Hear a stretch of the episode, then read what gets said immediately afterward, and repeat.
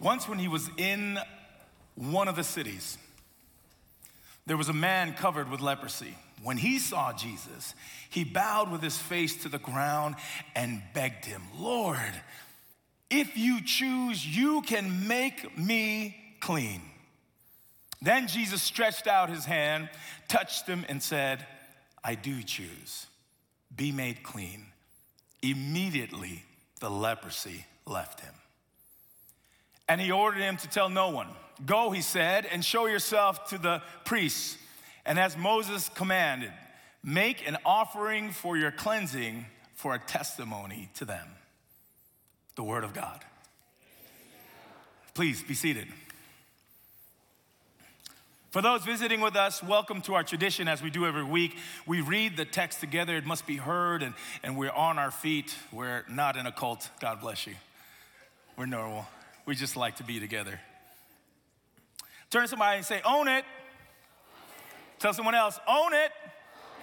Own it. We are in a brand new series in the fall that we've entitled Own It. Own it, the, the, the idea of own it here, uh, according to freedictionary.com, is to be responsible for something and or encouragement to embrace and exhibit something about oneself with confidence. Yo, I owned that. I owned it.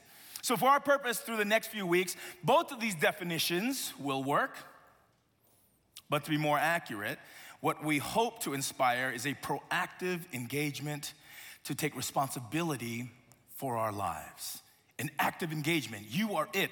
You are not living passively from day to day, allowing the busy world to distract you and pull you in its whim. You are going to take control of engaging in your own life. This series is targeted to look into various parts of our living and be challenged to engage so that to lean fully into kingdom purpose. And this Sabbath, we're starting with owning our faith. Own your faith. Turn to somebody and say, Own your faith. Woo. Own your faith. Mm. Faith is to have complete trust and or confidence in someone or something. It's a conviction to follow or to believe in it fully and wholeheartedly. So when we talk about our faith, what's your faith? Have your faith. What we are what we are talking about is the confidence of following something or someone and that conviction, whether that be a person or an event or a religion, to be my faith. I have full confidence. The problem is when we tell people to own their faith, what has traditionally been understood when we say that is that people then become uh, more aggressive. They become aggressive apologetics. They, they use uh, coercive proselytizing. They are evangelists at any cost. It's meant for them to be objectively right and true, and everyone else and their ideas is false. An unwavering, non questioning, blind faith in something or someone. And that's how people have interpreted owning their faith. They become extreme and, and strong and, and they're very objective in their belief. I'm right, you're wrong, and if you want to be saved, you need to do it my way. And so we begin to attack each other, we begin to tear each other down in the name of our faith. I don't know if that's the way Jesus wanted us to live our lives. I don't know if Jesus was hoping we'd become great debaters on our faith. I think what happens when we do this is it creates cold, argumentative, defensive Christians that seem like they care more of following their doctrines and their dogmas than for caring for people. And the church's job, our faith, is to care for people. Can I get an amen? So we've missed it because we hope that someone will do what we tell them to do if we just try hard enough to convince them. A few years ago, uh, when I was pastoring down in LA, I had some friends who joined the church. They were kind of hanging out. They were a band, but they really loved the feel of the place. And so one, you know, they just started coming and hanging out and they just got into the groove of our church.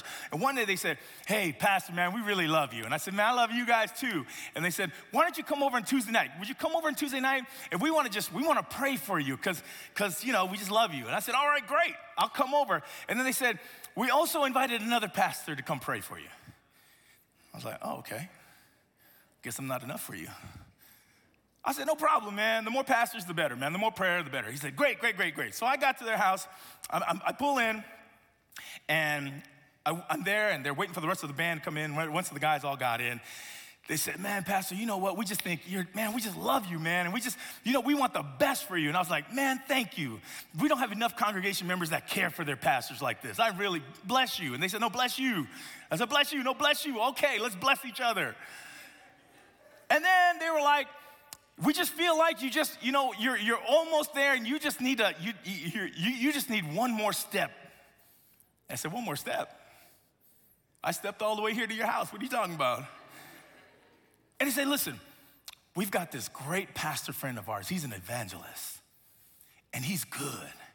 And we, we, we just wanted him to pray over you so that, you know, the Spirit could fall on you. I was like, dang, I thought the Spirit was on me already. I guess not.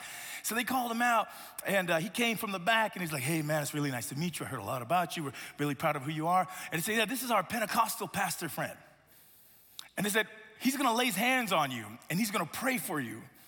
And, and he's going to pray in tongues, and, and, and the latter rain will fall on you. And then you'll be able to start speaking in tongues. And I was like, dang? For real? And I love my Pentecostal brothers and sisters and their expression of their faith, but Adventists, we are not that. We get really awkward with that kind of stuff. We don't know how to act. We just don't know. It's like, you know, we show up to a party and we're like, I don't know how to dance. I can't dance. What's going on? Right? The Pentecostals, they get down, they don't play. And the pastor was like, Look, I'm just lay my hands on you. I'm gonna pray for you. The Spirit is gonna fall and it's gonna change. So I said, Okay, hey, listen, whatever you need, get on your knees. I'm on my knees. He starts praying. Let me tell you, we were in prayer for 30 minutes. I thought Jesus was gonna come back. 30 minutes of me on my knees, and he's going, man. He's rocking me. He's sweating on me. He's spitting on me. He's just doing his work. And, and, and at some point, I was just like, Lord, please let me speak in tongues. Please, because I need this to stop. I was tempted, just, just start saying some stuff. You just start, just do it, mumble. Mitsubishi. And I was like, I can't do it. I can't bring myself to it. But he was working. He's like, no, the Spirit gonna move on you. And I was like, oh, Jesus, please move, please. I felt like such a failure. When he was done, he, man, he was, whew, his shirt was all unbuttoned. He had sweated through it. He was like, oh, man. He's like, that's all right. Listen, listen. Listen, I'm just gonna keep praying for you, okay? And he was so tired, he said, I have to go home. I have to go home and lay down. Yeah, brother, me too. We all need to go lay down so beat right now. I'm so beat. I felt like such a failure. But, but to, my, to my guy, right? He, for him, it was like, in order for you to, to be fully grown in the spirit, you have to be able to express it the way I express it according to my dogmatic lifestyle. And sometimes this is not a conviction on Pentecost, this is a conviction on all of Christendom. Sometimes we come into a place and say, unless you are exactly like me, you are not saved. And we think this is our job. We think this is what it means to own our faith. I don't see Jesus doing that very much. I find myself in the book of Luke as we read together earlier. And he sees this leper, right? This leper is, is there, and the leper approaches him. And Jesus is about to do something beautiful. And I think that we need to pay attention so that we too can emulate what it looks like to own our faith. According to Leonard Sweet, he writes this To follow Jesus does not mean that you have to have all the answers. To follow Jesus does not mean that you are all together personally.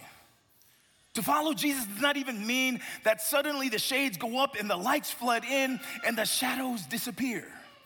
It just means that you keep on moving after the one who has chosen you. Turn to somebody say, keep moving.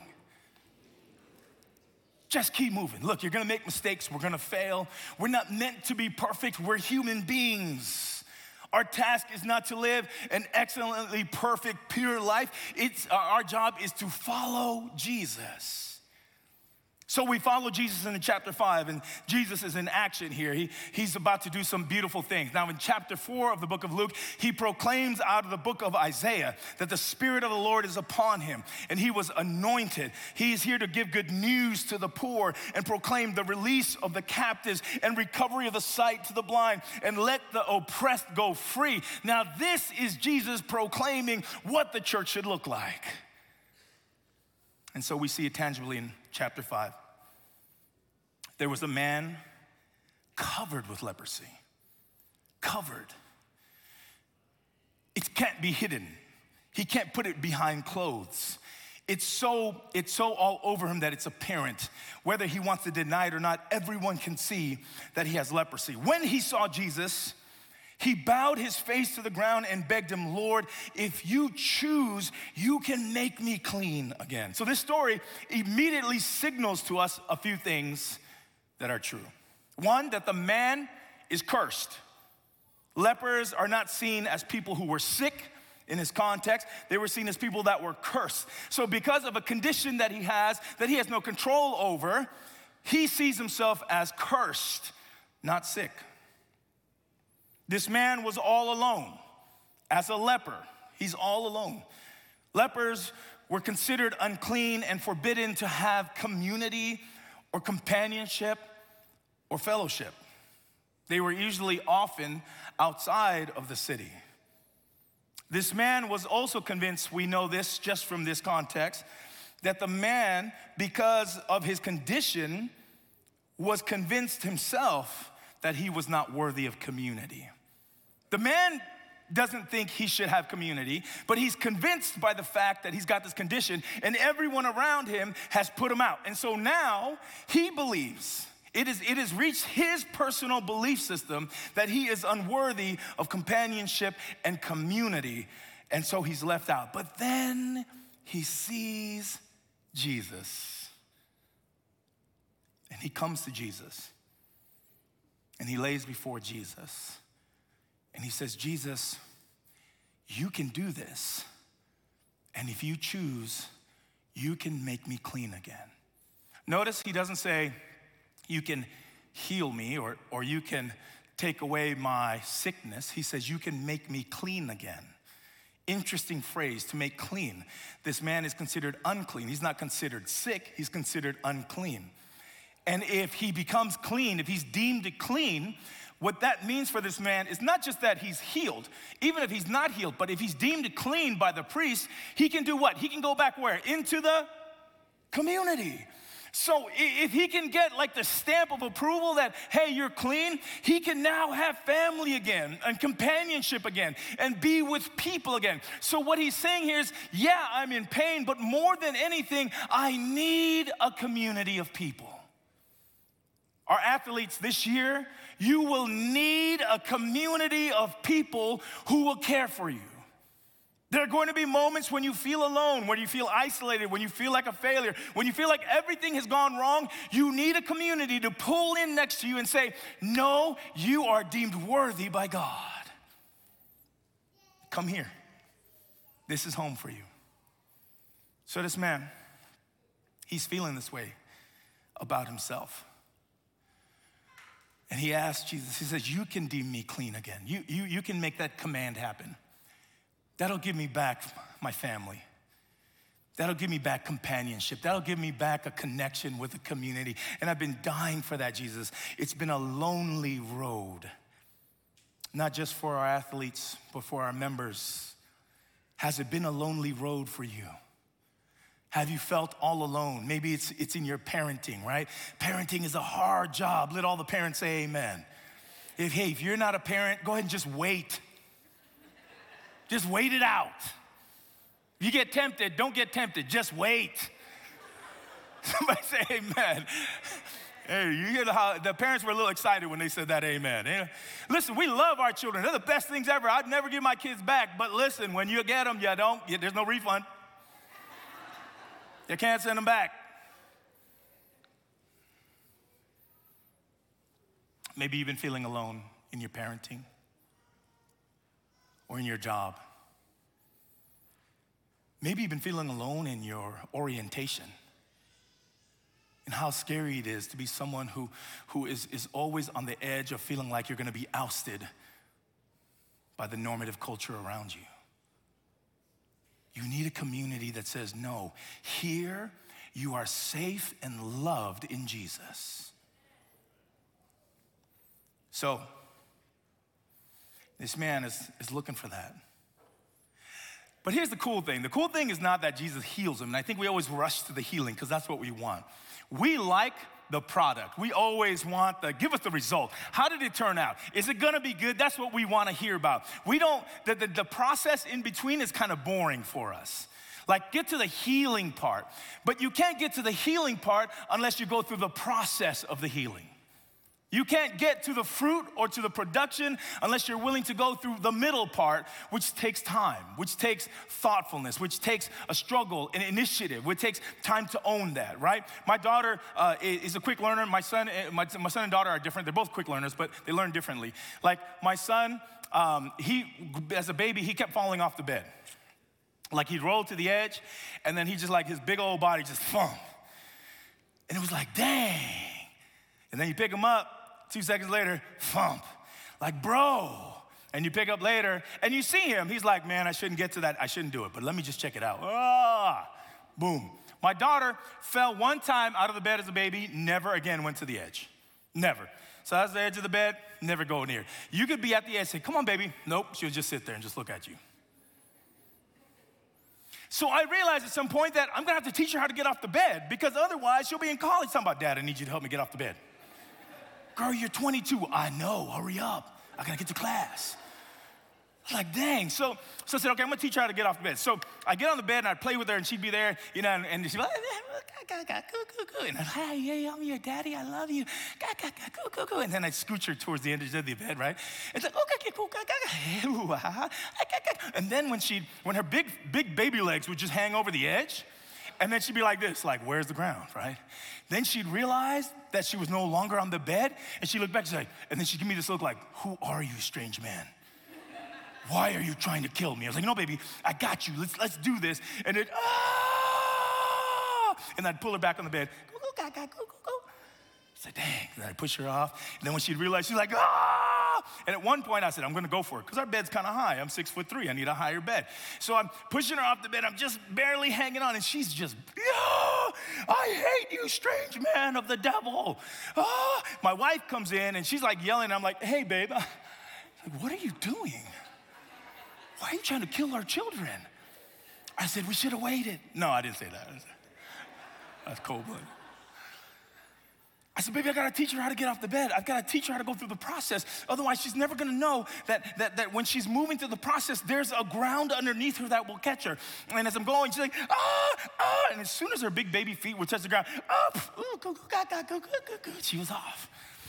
And I said, she's gotta go through the process of feeling suspended in a situation so that she can know that there is a solid ground beneath her. And sometimes in our spiritual life, You've got to be able to move through the suspension of moments that don't feel safe in order for you to find that there is a God who's foundationally waiting to grab you. Here we are in that moment. This man is moving through the process. Hey, let's get to the healing part. Yes, we can get to the healing, but something more important, I think, is happening in this story, and we can't miss it. Dr. Kendra Haloviak Valentine, by, by the way, if you haven't taken a class from her and you're here, Go sign up for a class with this woman. She's, she's brilliant. In her class many years ago, she noted that Jesus often heals in a few different fashions. Jesus can heal from a distance. Go home, your child is healed. Jesus can heal by command, where he says, You are better. Jesus can call people out from the grave. And then Jesus does another thing. Sometimes Jesus touches the individual for healing. Now, consider the moment. This is a leper according to the text, who was covered with leprosy. You could tell just how profusely overwhelming it might be to look at this man whose flesh is being eaten out before them, who has a stench about his sores, who seems to be falling apart. Why would Jesus touch him? In this moment, if I were Jesus, this is one of the times where I would speak healing to him. You know, he hey, Jesus, hey, stay back, brother, you're healed. Go. We're cool. Jesus chooses to do the most controversial thing he could do. Everyone watching along is like, oh, don't touch him. Ooh, oh, look at him. Oh, it's just, I can't. He's disgusting. He's got a stench about him. And yet, Jesus, beyond all that, moves towards this person and lays his hands compassionately on the leper and touches him. Wow, Jesus. How do I own my faith like that? When there are people groups that disgust me, when there are individuals who get on my nerves, somebody say amen. Yeah, so I was like, mm, my roommate, praise the Lord.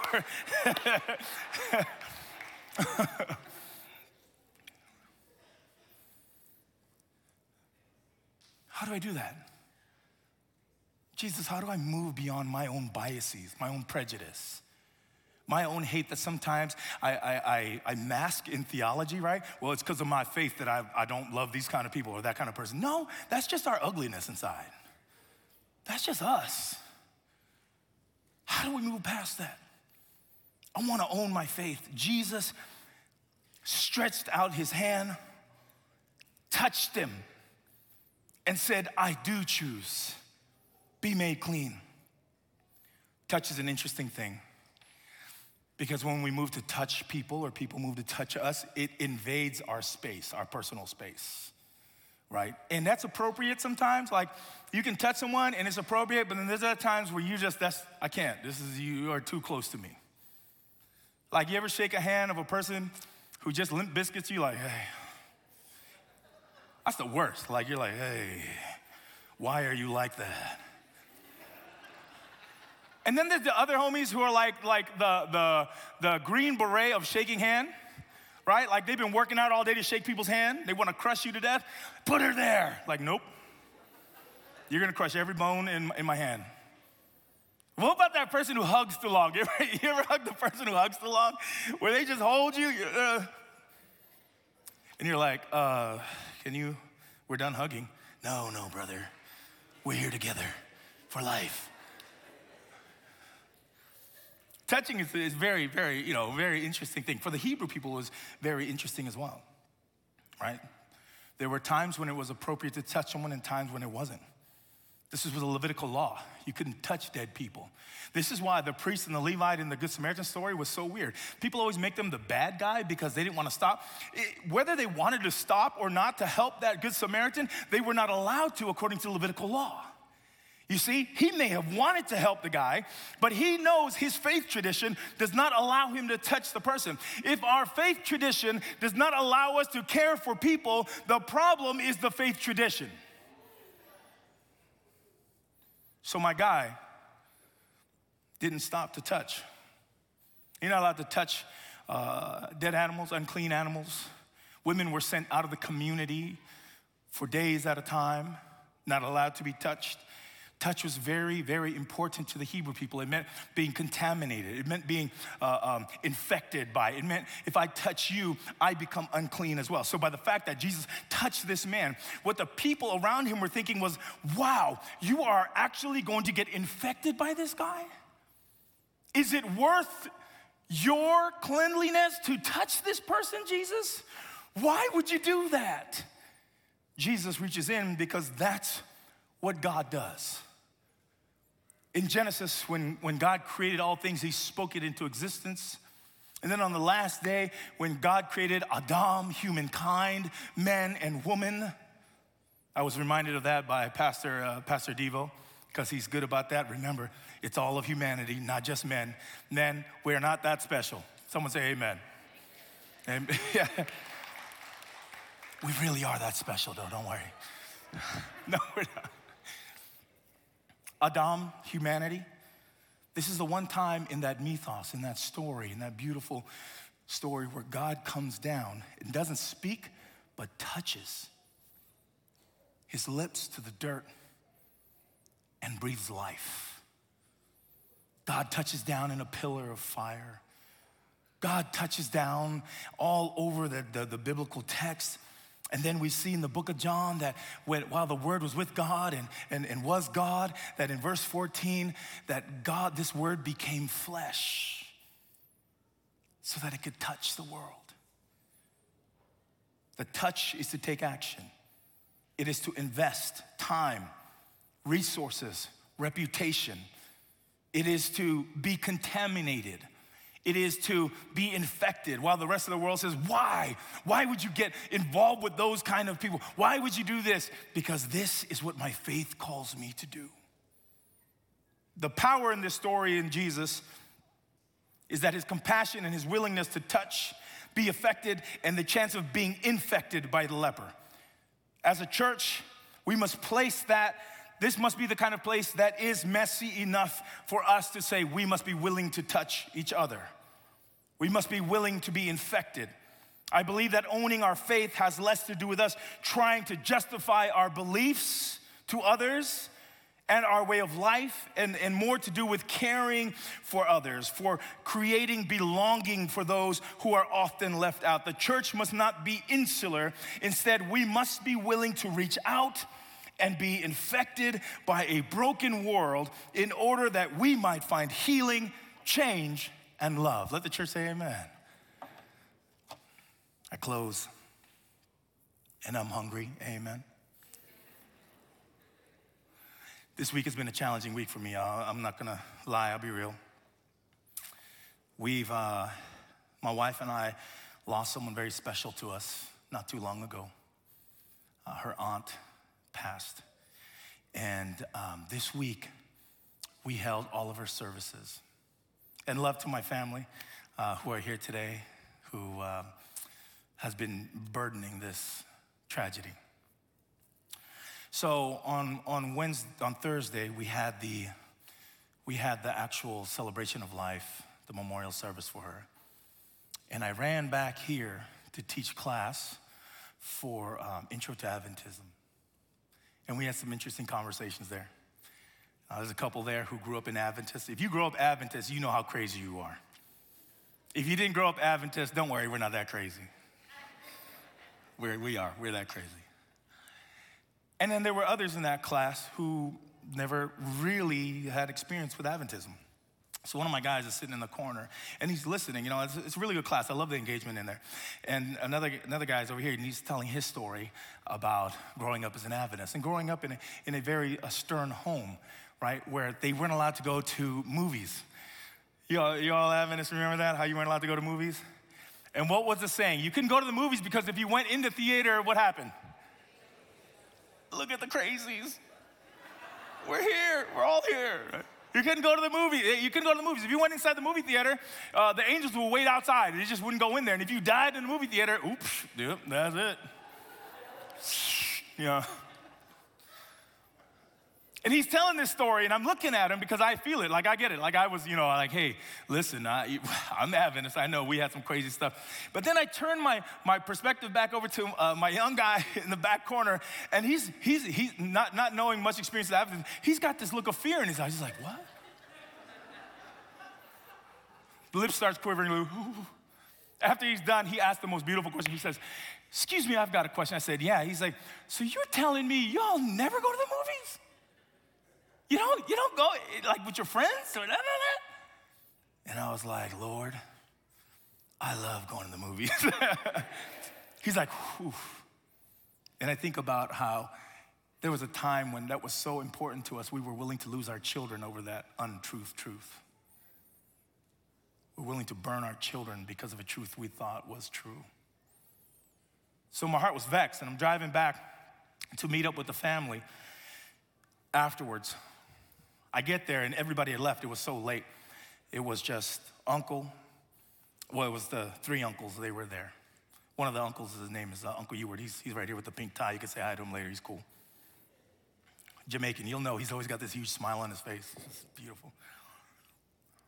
And he says, Where were you? I said, I had to teach Intro to Adventism. He said, Yeah? Now, he's a minister. He's been a minister for like 40 years, y'all. He's retired. When you've been a minister for 40 years, something's wrong with you.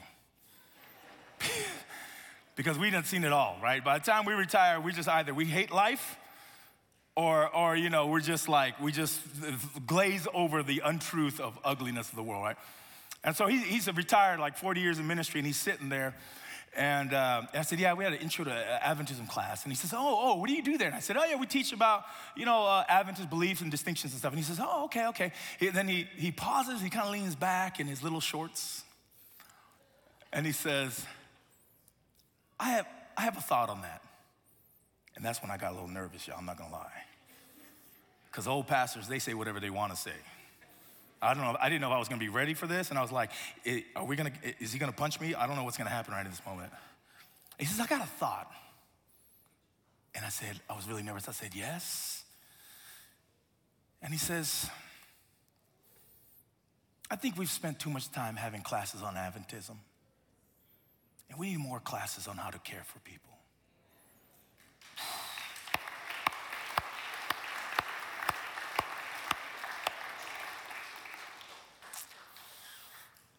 May our faith be the kind of faith that cares for people.